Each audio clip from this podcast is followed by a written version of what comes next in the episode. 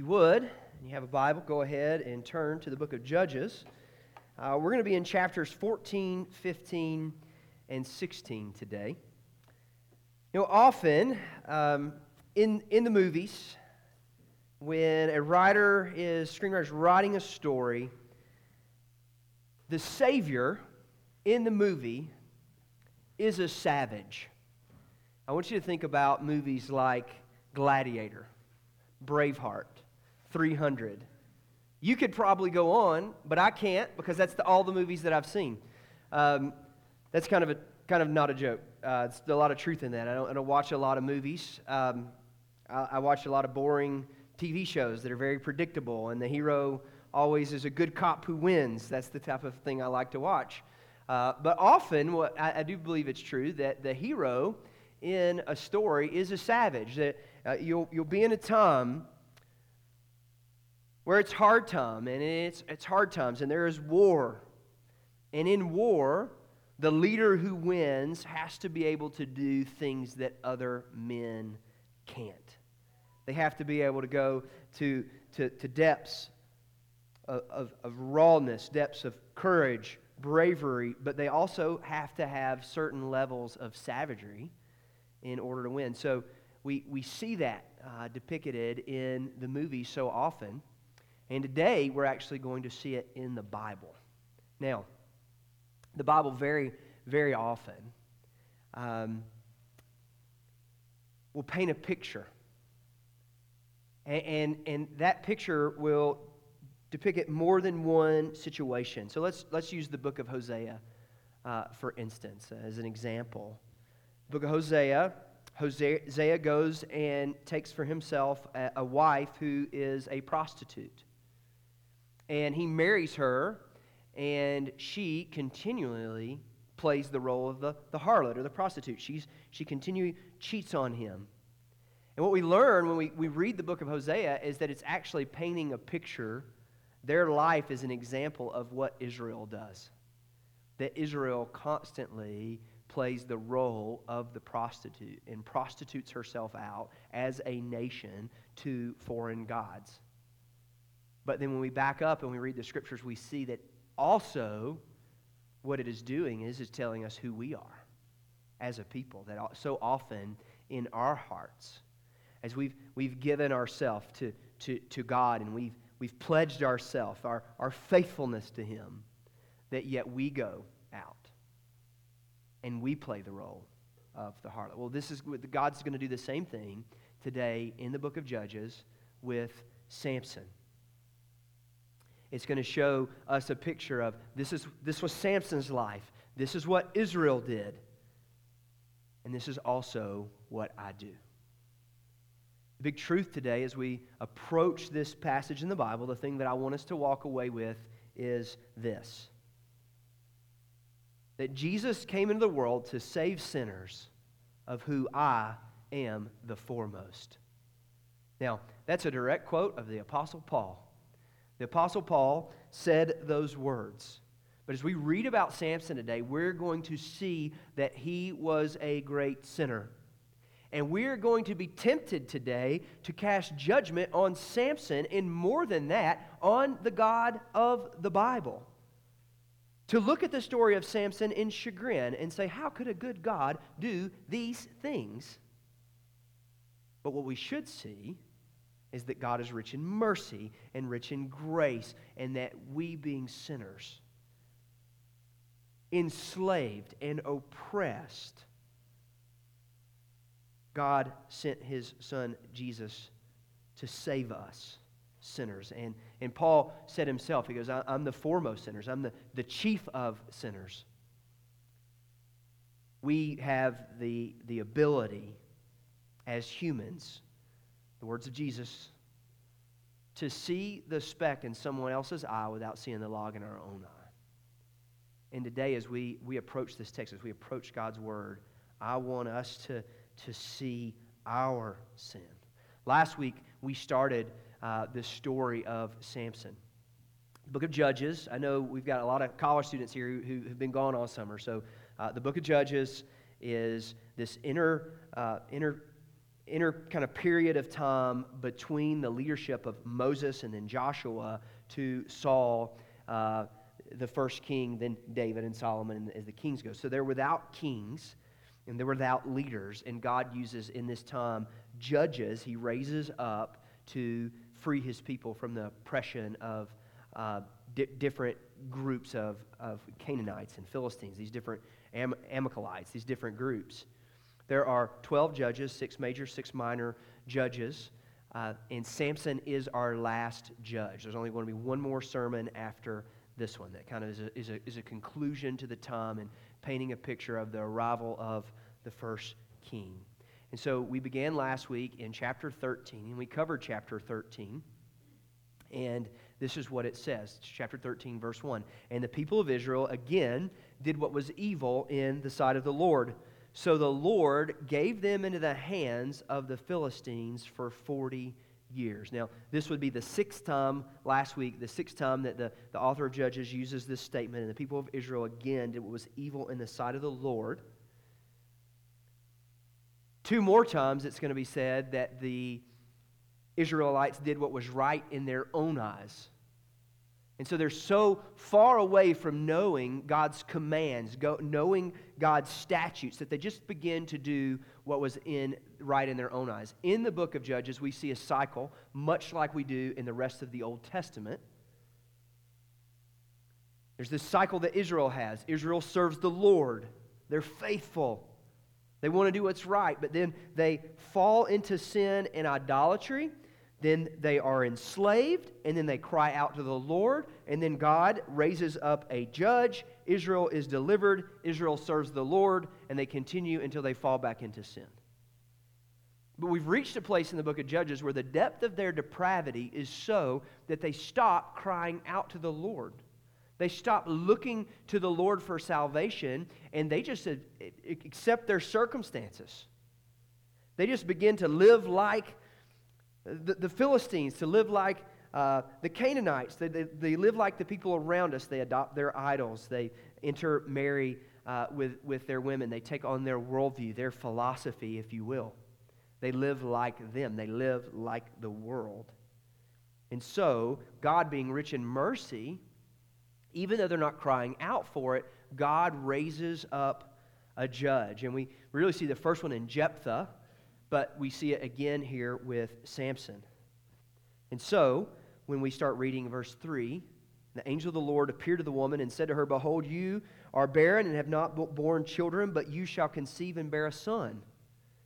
Therefore be careful and drink no wine or strong drink, eat nothing unclean, for behold, you shall conceive and bear a son. No razor shall come upon his head. And that's just like a really, if you know the story of Samson, like that's a pretty key detail. For the child shall be a Nazarite to God from the womb and shall begin to save Israel from the hand of the Philistines. And so this is a, the, the Lord is saying, rather than you taking a Nazarite vow, I'm making you a Nazarite from birth and I'm going to raise you up.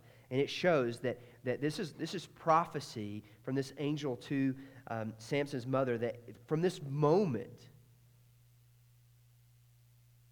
from the womb that God shall begin to save Israel from the hand of the Philistines, that God is moving and working. And so look at verse 24. And the woman bore a son and called his name Samson, and the young man grew, and the Lord blessed him, and the Spirit of the Lord began to stir in him and in the area uh, amongst the Israelites. The, the Lord's Spirit was stirring, he was beginning to save. And so we read that and we think, all right, things are about to get good. We're about to have a Savior. And then enters Samson. So, chapter 14, verse 1. Here we go. Samson went down to Timnah, and he ate at Timnah. He saw one of the daughters of the Philistines. Then he came up and told his father and mother, I saw one of the daughters of the Philistines at Timnah. Now get her for me as my wife. His father and mother said to him, Is there not a woman among the daughters of the relatives or among all our people that you must go take a wife from uh, the, the uncircumcised Philistines? But Samson said to his father, Get her, her for me, for she is right in my eyes. His father and mother did not know that was from the Lord, for he was seeking an opportunity against the Philistines. At that time, the Philistines ruled over Israel. Here's my first big idea is that God uses sinners for his glory and our good. That God uses sinners for his glory and our good. Now, my first question right off the bat would be if God doesn't use sinners, would he use you? If God doesn't use sinners, who does he use? I mean, the truth is, there's only been one sinless man, and the name was, his name was Jesus, and he was God's son, and yes, God used him greatly. But what we see throughout the history of the Bible and throughout the history of time is the hand and the movement of God in the lives of sinners. And here we see Samson is no different. We've talked a lot um, in, in, in the book of Judges and really from the end of Joshua. Joshua said, This is what you're going to do. You're going to go take foreign wives and, and you're going to marry them and you're going to begin worshiping their idols. And so we've talked about like why uh, God tells us not to intermarry. We, in the New Testament, we call it being unequally yoked. And God puts parameters on who the Christian ought to date, court, be engaged to, and marry. That they ought to date like, you know, people who believe the same thing, who have the same faith, lest they be corrupted. But here, what we see is that God is going to use his um, sin, his marriage, he's going to be use, use the sinner in order to begin saving the Israelites from the Philistines. Now, one of the things that we have to look at in the Bible and things, things we have to reconcile in our mind is how can a sovereign, good God, a God who's in control, a God who created the world by speaking it into being, who literally breathed life into man, how can a good God use sin for his glory? Like, we have to reconcile those things. And what I would teach you is that the Lord, God uses sinners. So, so, so therefore, by the, the very nature of using a broken, fallen man to reconcile them, uh, as he reconciles them to uh, his good, and we know that it is the proclamation of the gospel that, that saves that God has to use sinners. Therefore, he uses sinful circumstances. Circumstances that were born in sin, God redeems, God uses. So if you look at verse 4, for his father and mother did not know it was from the Lord, that's showing you that the Lord's hand is moving and working. Even though Samson is a sinner, God is going to use what he would do for his glory and the good of Israel. What that means for us is that God is going to use Samson ultimately for our good, that we, the, these same principles would, would apply today. So, verse 5 Then Samson went down with his father and mother to Timnah, and they came to the vineyards of Timnah, and behold, a young lion came towards him roaring. Then the Spirit of the Lord rushed upon him you're going to see that multiple times. Just note that, that phrase. It's going, to be, it's going to get weird. Then the Spirit of the Lord rushed upon him, and although he had nothing in his hand, he tore the lion in pieces as one tears a young goat. So I want you to understand something. Right here is the first time in which he breaks his, it may, may not be the first time, but the first time recorded where he breaks his Nazarite vow. So he does this, but he does not tell his fathers or his mother what he had done. Then he went down and he talked with the woman as she was right in Samson's eyes. And so the implication here is that he takes her for marriage. So after some days, as he's taking her for marriage, I don't know why he didn't take her with her, he goes back for her. He returned to take her. And as he's going, he turns aside and he sees this carcass. And it's swarming with bees.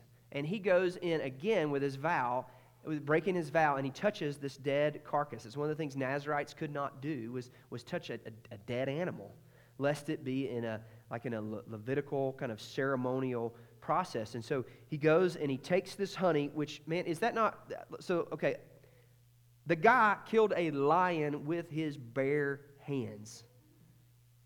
Now that happened here, right? You know about this? Right up here in at Horsetooth Lory State Park, there was a trail runner. He was running. He gets attacked by a mountain lion.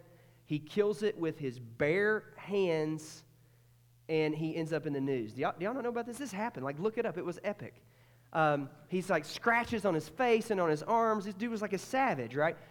But then you see the picture of the mountain lion, and you know, it's like a, it's like a kitten. Um, it was small. This lion was young too, but I'm thinking like, we know that he was a savage, right? He, this was, this was the, the, the, the same kind of thing in a pit with a lion on a snowy day. I mean, this dude was, this, this dude was tough. Not only that, most of us see bees. We go the other way. We want to put on a bee suit, get some smoke. He just goes and scoops up the honey and he takes it. He actually gives it to his parents, which, which he doesn't tell them where it came from, which defiles them. So he's, he's breaking all sorts of stuff. He's just saying, I don't care the things that the Lord has said. And he's, he's just tough. And he goes, he scrapes it from, from the, the, the carcass. Verse 10 um, his father goes down to the woman and they, they prepare a feast for him there, uh, the way that young men used to and they brought 30 companions with them. And so rather than like throwing the wedding feast, like throwing the party with the Israelites, doing things with his people, this is just as the, the Philistines have, had, had infiltrated Israel. Now, this is, this is Samson infiltrating the Israelites. And so he's going, he's bringing these 30, 30 companions, these 30 friends. And he goes and he kind of makes a bet with them. He starts toying with them. He says, Let me now put a riddle to you. If you can tell me what it is within seven days of the feast and find it out, then I will give you 30 linen garments and 30 changes of clothes. And so, uh, if not, you'll give me that. And so he's thinking, I'm going to get a new wardrobe out of this deal. Uh, this is going to be this is going to be awesome. So here's the riddle: Out of the eater comes something to eat. Out of the strong came something sweet. And in three days they could not solve the riddle. And so that's a pretty cool, that's a pretty cool little riddle. Out of the eater came something to eat, out of the strong came something sweet. Uh, we're amazed that, that the, as the translators translated this from Hebrew, they still got it to sound so cool. Um, I don't know how much work that took, but they did a good job. Um, so his wife, on the fourth day, they, they come to his wife, the Philistines, and say, Entice your husband to tell you what the riddle is, or we're going to burn your father's house with fire. Um, you and your father's house with fire. Now, you, will see how that plays out in a minute. So you're going to see right now Samson, who's strong, who's able to kill a lion. Um, he's actually quite weak. You're going to see this paradox about Samson. He's physically strong, but he's got major weak spots. He's got major flaws. And um, in particular, it's women, it's lust. It's not his only ones. He's got other great ones we're going to see. He's a great sinner. Uh, but he, she, she kind of goes at him. Um, How much do you have to hate me to tell you this? She cries, she weeps. Um, she gets it out of him right before the deadline. On the seventh day, she gets it out of him. So he says, you know, the men of the city come, they sit before him on the seventh day before the sun went down, and they say, they answered. It's almost like they're on Jeopardy. Uh, what Because they, they start with what is. What is sweeter than honey? What is stronger than a lion? He gets mad. Here's his reply If you'd not plowed with my heifer, you'd not have found out my riddle. That's, that's a bad way to talk about your wife. Um, I don't recommend anybody doing that at home. Don't, don't use that kind of language for your wife. And then you get verse 9, which, like, like there's some rhyming going on, right? And we, like, look at, we look at this in the Bible and we're like, okay, this is, this is kind of strange story. Here's where it gets strange. Listen to verse 19. And the Spirit of the Lord rushed upon him, and he went down to Ashkelon, and he struck down 30 men of the town and took their spoils and essentially struck them down, killed them, took their garments, and gave their garments to those who had solved the riddle. So here's how he fulfilled his, his betting debt. He killed 30 men, 30 of the Philistines, took their clothes, and gave it to them. Samson's wife was given to. So that then, in hot anger, it says he went back to his father's house. So he gets mad. He goes back to his father's house. The father in law thinks, okay, he hates my daughter. He doesn't like her. Mad at him, whatever that goes. He gives him to his companion who had been his best man. After some time goes by, um, it's time of wheat harvest. Samson, being full of rage and wanting revenge, goes back down to, to, take, his, to take his wife. Um, but her father would not allow her to go in because he says, I thought you utterly hated her, so I gave her to your companion. Here, take her younger sister. Have her instead. Samson ain't having nothing to do with it. He gets super mad. And so this is what he does. He comes up with this revenge plan, and he goes and he catches 300 foxes. Now, I think that's hard. I don't know how he catches. I don't know if he's just traps. I don't know if he runs them down. I don't know, but I think catching 300 foxes is, is hard. He does it. And then, this is what he does. This is his revenge plan. He, he basically takes them tail to tail and he puts a torch between each pair of tails and he sets fire to the torches and he lets the foxes go into the standing grain of the Philistines and basically burn it to the ground. And also the olive orchards. So, you know, this isn't the only time this has been done. I don't know if you know this or not, but if you go to the, go to the island of Jamaica, there are, there are no snakes in Jamaica. And there, there, there were snakes, I'm sure, at some point there. But somewhere along the way, um, there were mongooses that were in, in warfare, that were set on fire and turned loose, and they ran through the cane fields, burning the cane crops.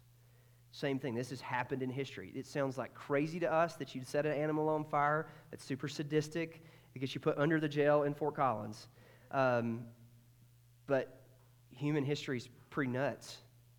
People are savages. They do, they, they, they do crazy, hard, mean, nasty things. And so here it goes. And so the story of Samson continues. It just gets worse. This is not going to get better, folks. Um, the Philistines are super upset. They're mad, and they go, Who did with it? Who did this? They come down, they point to him. Um, the Philistines, who threatened to burn the wife and her father if she did not tell, take the wife and the father and burn her and kill her. And so Samson, again, wants revenge, and so um, he struck them hip and thigh with a great blow. So he beat the mess out of them, killed a bunch of them. He left and went to the rock of, of Etam. So he goes and he stays there. I mean, he gets mad, he goes and he hermits. So then the Philistines, they're like, man, this dude is out of control. He's lost his mind. Dude's crazy. We got to do something about him. He goes, they go to the Israelites. The Philistines go to the Israelites. They say to Judah, that would have been the tribe where they were.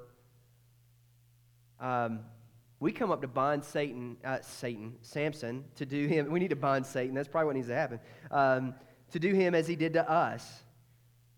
And so they basically work it out where the men of Judah, 3,000 men, go to Samson and say, Look, bro, you're out of control. Um, I get that we're enslaved here, but like at least at least we're living, you're going to cause the death of all of us. Like we're turning you over to, to, to them. We're going to tie you up. And Samson's like, huh, all right, promise me you'll not hurt me. Promise me you'll not attack me. And um, they're like, no, we won't. So he allows them to tie them up. He takes them to him, and they get them up to, to Lehi. The Philistines come shouting to meet him. They're ready to take their guy. And then this curious thing happens again. Then the Spirit of the Lord rushed upon him, and the ropes that were on his arms became as flax that has caught fire, and his bonds melted off his hands he finds a fresh jawbone of a donkey, again breaking his vow, and he takes that jawbone and he strikes a thousand men. And then, being the Renaissance man that he was, wrote a poem. With the jawbone of a donkey, heaps upon heaps. With the jawbone of a donkey, I've struck down a thousand men. As soon as he's finished speaking, he threw the jawbone out of his hand and he left that place called Ramoth Lehi. Here's the thing I want you to see. There's the next big idea. So remember that. God uses sinners for his glory and our good. And we read that story, and we need to know Samson was a sinner. More than a sinner, Samson was a savage. Here's the next big idea Samson's strength was the supernatural work of God. We read the story, we often think about his hair, right? It's, his hair is the key piece. If you know the end of the story, you know when they cut his hair, he loses, the Lord's power removes from him. But when we go and we read those verses, then the Spirit of the Lord rushed upon him, and the ropes came off, and he took a jawbone of a donkey, and he killed a thousand men. What we need to see is that that strength was a supernatural work of God. It was, it was miraculous. It wasn't, it wasn't just a strength that he had in, him, in and of himself. This wasn't a strength that came from uh, hitting the gym, drinking your protein shakes, and your pre workout, whatever the cocktail thing that you do. Like, this isn't discipline that gave him this strength. This isn't genetics that gave him this strength. It was the supernatural uh, work of God that gave him that strength. The, the justice that was happening, the, the freedom from oppression that was happening, the, the judgment being put on the Philistines that was happening, was a supernatural work of God. Listen to verse 18. And he was very thirsty. And he called upon the Lord and said, You've granted this great salvation by the hand of your servant. And shall I now die of thirst and fall into the hands of the circumcised? And then God does another supernatural thing, and he, he splits open the hollow place uh, that is Lehi, and water came out of this rock. And he's done it again, right? So he drank, and his spirit returned, and he was revived. Here's your next big idea is that salvation is a supernatural work of God. You've granted this great, salvation by the hand of your servant. Samson recognizes right here that it is God working through him, that salvation was coming to Israel by God's power. It was God's supernatural work. It was God doing a great thing. I want you to think you think about the, the, you know, any, any story in the Old Testament, in the New Testament, you start thinking about the Old Testament and thinking about when the Israelites were able to escape from Israel, I mean, I'm sorry, Egypt. Israelites, it was the, it was the 10 plagues, wasn't it? And you think about every one of those plagues being supernatural. Think about the crossing of the Red Sea. Literally, supernatural work of God, that salvation came when God did this supernatural thing and, and spread the waters of the Red Sea so that they could cross it. Think about the Israelites in, in the wilderness as the Lord provided uh, manna and quail eggs. And, and we see when they were thirsty, he split the rock and gave them something to drink. Think about the book of Joshua. Salvation would always come at God's supernatural work. You know, we struggle. We struggle with the supernatural. We, we, live, we live in a world, um, you know, if we were talking about a third world country, the, the politically correct way to say that is an underdeveloped country. And so they've not developed to the, to the place that we have. They don't have the technology that we have. And I mean, we have some pretty incredible technology. You know, we can um, get in a car and drive down the road without our hands on the steering wheel while we're on a little device in our hand emailing somebody across the world. Y'all don't email and drive at the same time? Oh. Uh, oh, I don't have a Tesla either. I just have a, like a 09 Tacoma. Just got good knees. Uh, I'm just kidding. That's mainly, mostly, kind of a joke.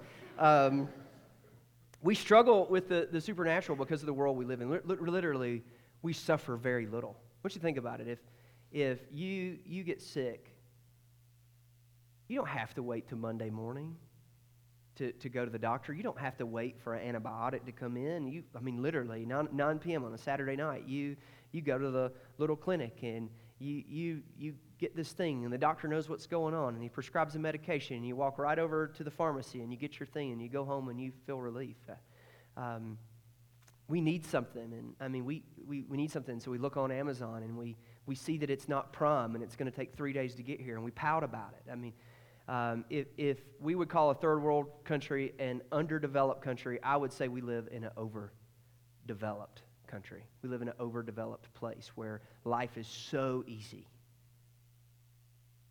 that it causes us to, to, to struggle with the supernatural things of God. We, don't, we think we don't need God. We think we don't need God to work miracles in our life so often. And so our, our prayer life is, is lackluster. We pray half hearted prayers, at, more out of devotion than really recognizing and understanding a need. We, we place our, our hope and our trust in, in doctors and medicine and lawyers and politicians. Man, we're stupid, aren't we? Um, in, in, you know, our protection is, is from law enforcement and, and cops or our protections from fires from firefighters. And so we live in this world where we don't depend on the supernatural. We don't need the supernatural. We, de- we depend on the physical. We depend on the, the, the science. And so we struggle with this idea of the supernatural. But I want you to understand something Christianity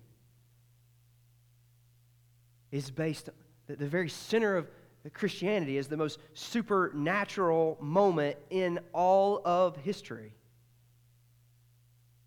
That literally, we believe that a man named Jesus was God's son, was sent to the earth, who lived a perfect and spotless life, who never sinned, who knew no sin, who took on the sins of the world, who paid our sin debt though he owed none, was crucified on a cross, put in the ground, was dead, and was raised to life on the third day. We believe in a supernatural moment where a dead man comes back to life to save people who hated him. There's nothing more supernatural than the resurrection of Jesus. And so then when we look at the New Testament, we kind of look at the Old Testament and shrug and go, that was the Old Testament. Look at the New Testament. Look at the book of Acts. Look at the power of God for salvation to those who would believe. Look how God moved and would go be on, on their behalf. And I'll tell you, I believe that that same supernatural God is still working in the same way, that it is God who grants salvation. That when we take our hard hearts in this world and we turn and we soften our hearts and we believe in the Lord Jesus, that it is the Lord doing a supernatural work in us. That we're, when we are rebel, rebelling against God, we're in rebellion, we have hatred towards us, when the world around us is screaming, There is no God or this is the God, or all these things are demanding of our worship, that we turn from those things and we worship God, we can see that God is opening up the hollow places in our heart and in the wellspring of His living water rushing up through it is a miraculous work of God. But yet again, we see that Samson's strength of the supernatural work of God we see that salvation is a supernatural work of God in us. But then again, here we are. We're going to have to reconcile again God using a sinner to save his people. Samson is quite the sinner, quite the savage. We see him strong, but he's definitely weak. He's got a lot of weaknesses, but his biggest weakness is lust, it's sexual impurity. Uh, what, what we see, I mean, that we should, I think as a culture, as the people who live in America, live in this culture, we should see that sexuality is a weakness, that we idolize it, that, that in, in the world that, that we live in, and it, it, that, that we worship sex and sexuality, that we're confused about sex and sexuality. This is, this is Samson. Samson, his, his, his, his wife dead, he goes up to Gaza. He goes and he's with a prostitute. Um, we see there, like, so it's again just showing that the, the biggest chink in his armor is women. Uh, they surround Samson, the, the place after the, you know, the, the brothel or whatever it is. They ambush him. Um, they tie him up. They put him in jail. He, like, basically leaves, takes the doors, drags him out of the city, shakes his fist at him. After that, it says that he loves a woman in the valley of Sorek whose name was Delilah. That's what it says, verse 5. And the Lord of the Philistines came up to her. He's fallen in love with this woman. He loves her. Seduce him and see where his great strength lies, and by what means we may overpower him, that we may bind him to humble him. And he will each give you 1,100 pieces of silver. And so they're just buying her loyalty. She's loyal to the Philistines. She's not loyal to him. He loves her. She does not love him. So she says to him, Tell me where your great strength lies. Tell me, tell me what's your secret sauce. What's your silver bullet? What's, what's giving you this strength? And so he goes on with her and toys with her and tells her several things. And every time um, he, he, he tells her this thing, she, she basically finds out that it's not true until she starts playing the card. And this is the chink in his armor. This is the same thing that happened with, with the first wife. And she says in verse 15, How can you say I love you when your heart is not with me? You've mocked me these three times, and you've not told me where your strength lies. And when she pressed him hard with her words day after day and urged him, his soul was vexed to death. And he told her all his heart and said to her, A razor has never come upon my head, for I have been a Nazarite to God from my mother's womb. If my head is shaved, then my strength will leave me, and I shall become weak and be like any other man. And so she goes and she tells him what happens. And so we skip down a little bit. We see that she gets him to fall asleep on her knees, and she calls in a man. He comes in, he shaves off the locks of his head. Then she began to torment him, and his strength left him. And she said, The Philistines are upon you, Samson. And he awoke from his sleep and said, I will go out as at other times and shake myself free. But he did not know that the Lord had left him. And the Philistines seized him and gouged out his eyes and brought him down to Gaza and bound him with bronze shackles, and he ground at the mill in prison. So we see the Lord's strength leaves him. And here's the big idea that I want you to see you can have the gifts of the Spirit without walking in the fruits of the Spirit. You can have the gifts of the Spirit without walking in the fruits of the Spirit. Now, this is obviously, we're taking the New Testament and we're helping, we're letting the Bible, we're letting Scripture interpret Scripture here. We're letting the, the, the New Testament be the lens in which we're seeing the Old Testament. And so, we see God's anointing, we see God's power, God's spirit on Samson, but we see him not living as God would have him live, or God has, has called him to live. This is the, the, the, same truth that we go back up to say that God uses sinners for his glory and our good.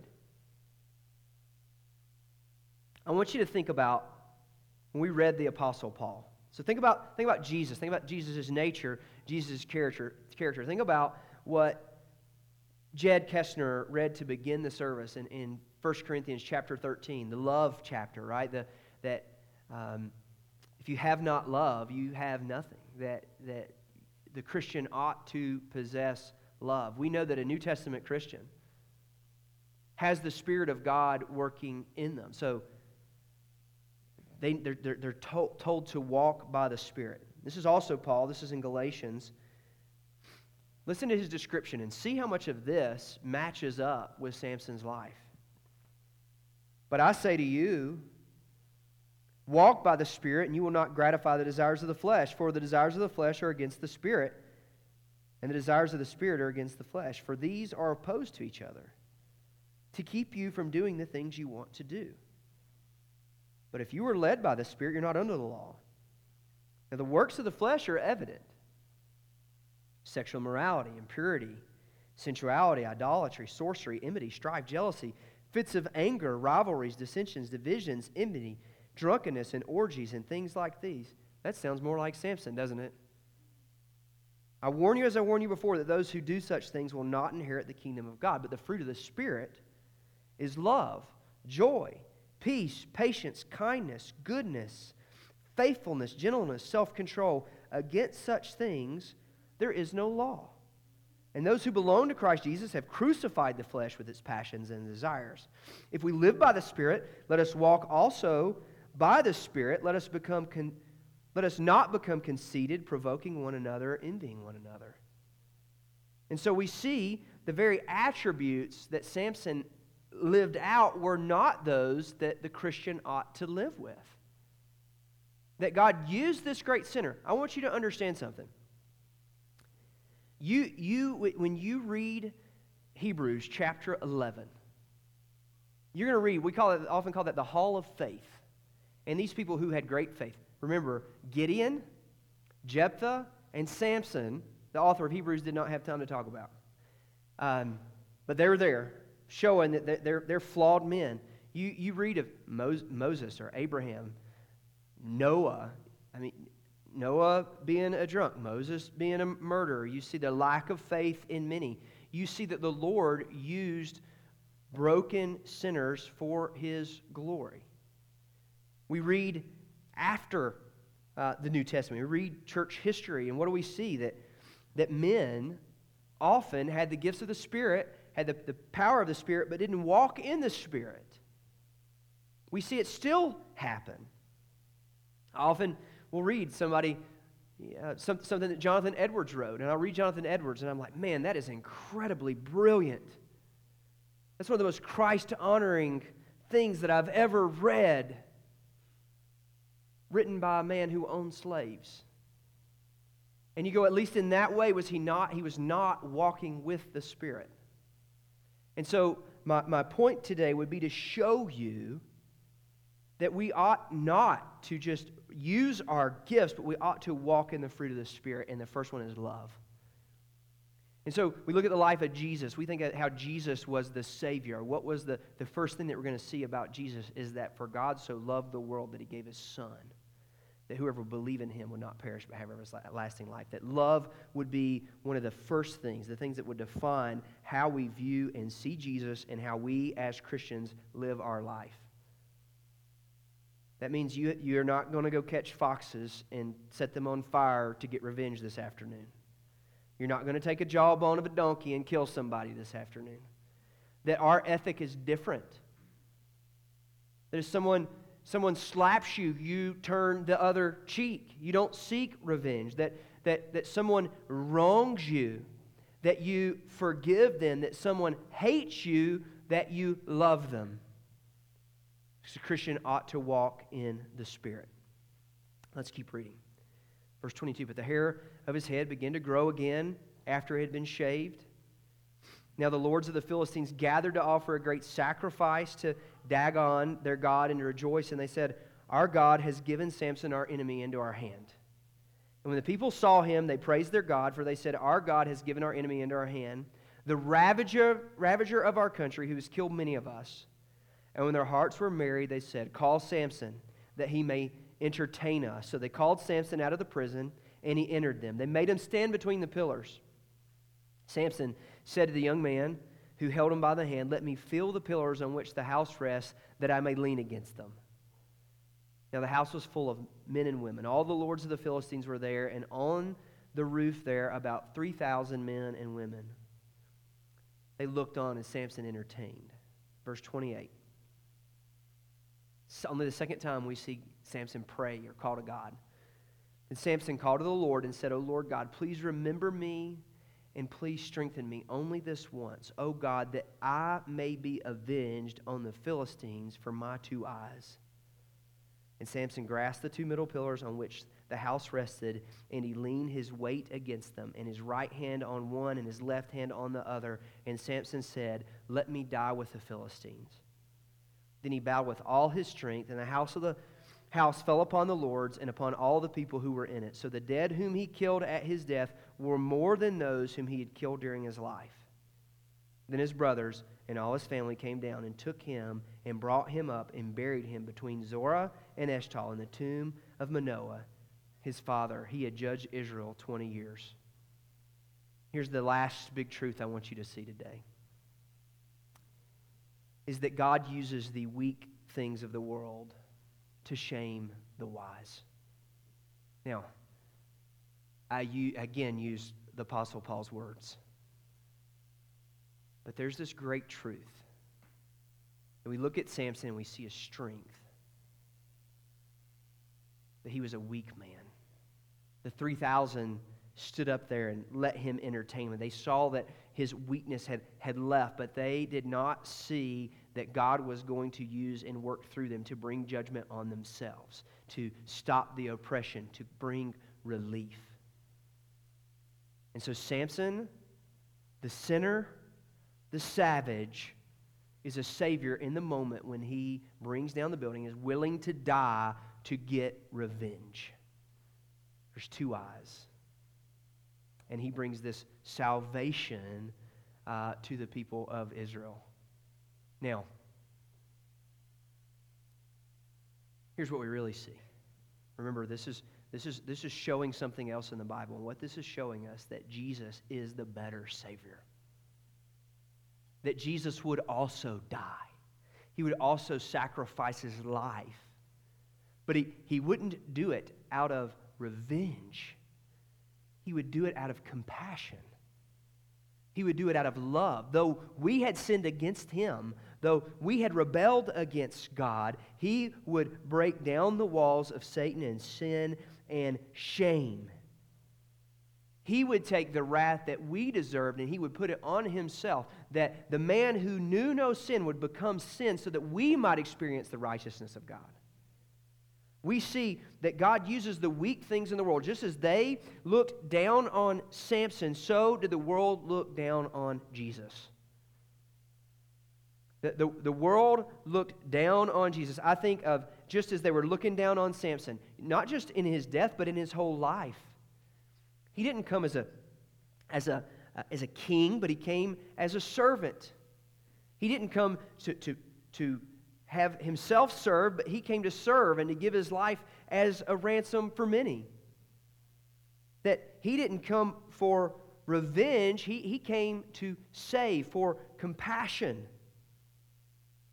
And though the Lord said he was, uh, the, the world said he was weak, the Lord used the weak man to save. The one who didn't come um, with a sword, who didn't come with an army, but came with a with a bunch of vagabond, ragamuffin disciples, and he used them to change the world. God uses the weak things of the world to shame the wise. God uses the things that the world looks at and laughs at to change it. And he did it in Jesus.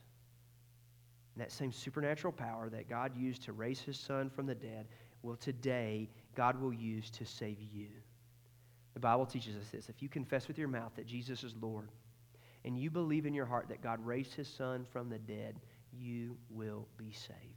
Today, as we read about this sinful, savage judge, let it make us turn our eyes to Jesus, the sinless Savior. Father, we love you and we praise you. We thank you for your word and that it's true. And Lord, may we not just read it, may we heed it. May we live by it. Lord, we thank you for the examples that you give us in Scripture that point us to you, that help us to see you clearly, that help us to see our own depravity, our own willingness to rebel. Lord, let us see clearly today that we need a Savior. And Lord, let us believe in you as Savior. Father, move and work in our hearts today. In Jesus' name, amen. Maybe you're here today and you've never believed in the Lord Jesus for salvation. clearly tells us in His Word if you confess with your mouth that Jesus is Lord and you place your faith and trust in Him, He'll save you. Today, in a song of response, let's cry out to the Lord.